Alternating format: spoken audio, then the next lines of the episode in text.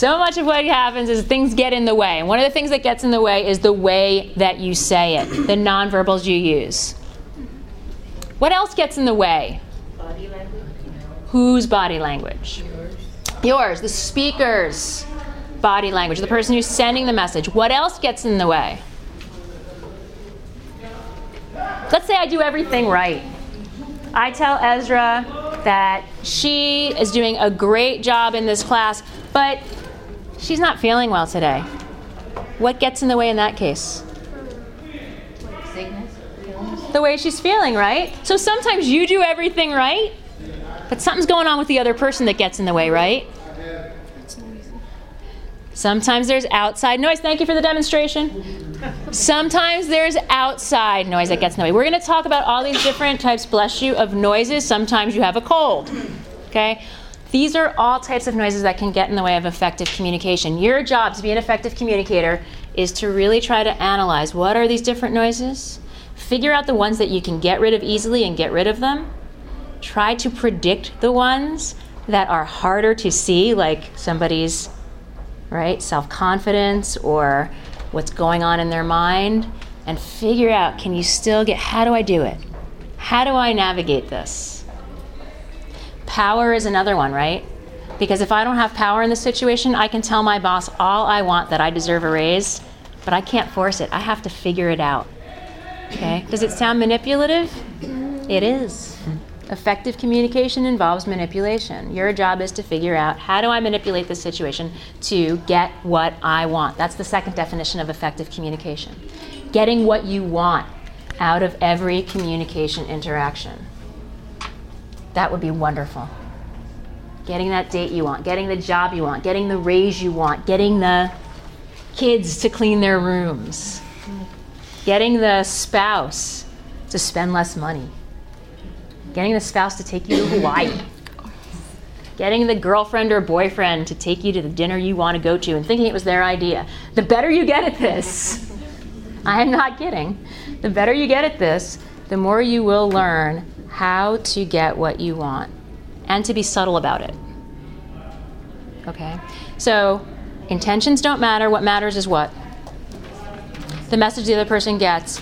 And even if you do everything right, Something can get in the way. something else can get in the way, okay? So effective communication takes Two people. two people, right? You guys know this from past love relationships. You can be the best communicator in the world. You can be the best girlfriend, the best boyfriend, the best husband, the best wife. If the other person's not participating, ain't gonna work, is it? It's the saddest thing. We're going to talk more about this in marriage and relationships. When one person's doing all the work, one person's putting forth all the effort, and the other person really doesn't care. One person cannot make effective communication in an interpersonal relationship. Okay? All right. Let's move on to the different types of communication that we're going to be talking about in this class. So, interpersonal is communication between how many people?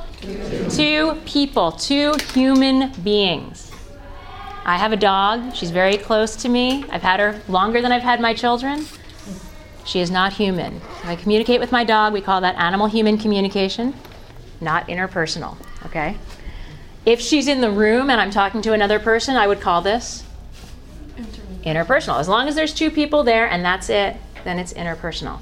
Now, sometimes the mistake we make is we think we're having interpersonal communication, but there's more people there. Some of you, I've heard you in the bathroom talking. You think you're just talking to your friend, but there's other people in the stalls. Be careful. Sometimes you send an email and you send it to more than one person. By the way, Facebook's not interpersonal, right? Or MySpace or any of those social medias. When you, unless you're sending a message to somebody directly, you're sending it to a whole lot of people. So just be aware of that. We're going to talk about what type of communication that is today. When we get to more than two people, the dynamic of the communication changes completely. Because with two people, what is special? What do you do when you're talking to just one other person that you wouldn't do in a different type of communication relationship? Like you give them all your attention and you expect. Like, You give them all of your attention. You well, you don't necessarily, but you can, right? Yeah. You can just be right there with them. look at their facial expression, analyze their body language. You're there together. What about your closest relationships? Do they tend to be with one other person? I'm not going to ask about your sex lives. I mean, it could be that you have more than two people in there, but usually, for most people, you at least start with two, right? Okay? Two people are the closest relationships, and the reason for that is what is true intimacy? It's not physical. I mean, physical relationships are great, but that's not true intimacy. What is true intimacy? Connecting, right? And what and what does that mean? What does that mean? Quintilla? And why can you relate? What do you what is it? The body language, the facial expression. But you really what them? Understand? What has to be there? You understand them why? Because they're there physically, they're right and feeling. How long have you known a person? How many people in this room have some, at least someone in their life, maybe, maybe five people if you're lucky, maybe one person if you're lucky, that you can be open with, that you can share almost anything with? Wow, that's a lot. That's funny. It's something happening in the front of the room. Everybody in the back of the room has somebody. You guys having a bad week or something? Okay. All right. So, mo- you know, half of you at least, 60% of you, have somebody that you feel like you can be almost transparent with. Isn't that true intimacy? When you feel like you can share those innermost secrets with somebody and they're still going to love you? That's pretty magical, isn't it? No? That's true trust, right? That's why you can relate. Because you know that person, you understand that person inside and out. You can predict that person's behavior pretty well, sometimes better than they can predict themselves. Sometimes you surprise them and say, that's not what you're going to do. Okay. That's true intimacy. That's what's special about interpersonal communication. That doesn't happen in other types. It's easier to share what we call self disclosure, don't worry about it yet, but what we call self disclosure in communication. It's easier to self disclose high level risk information when there's only one other person there. Because when we add a third person, we add more risk, don't we? Because if somebody leaks information and you only told one person, you know who leaked it, right? Now you just don't have that person as a friend anymore. You know exactly what happened.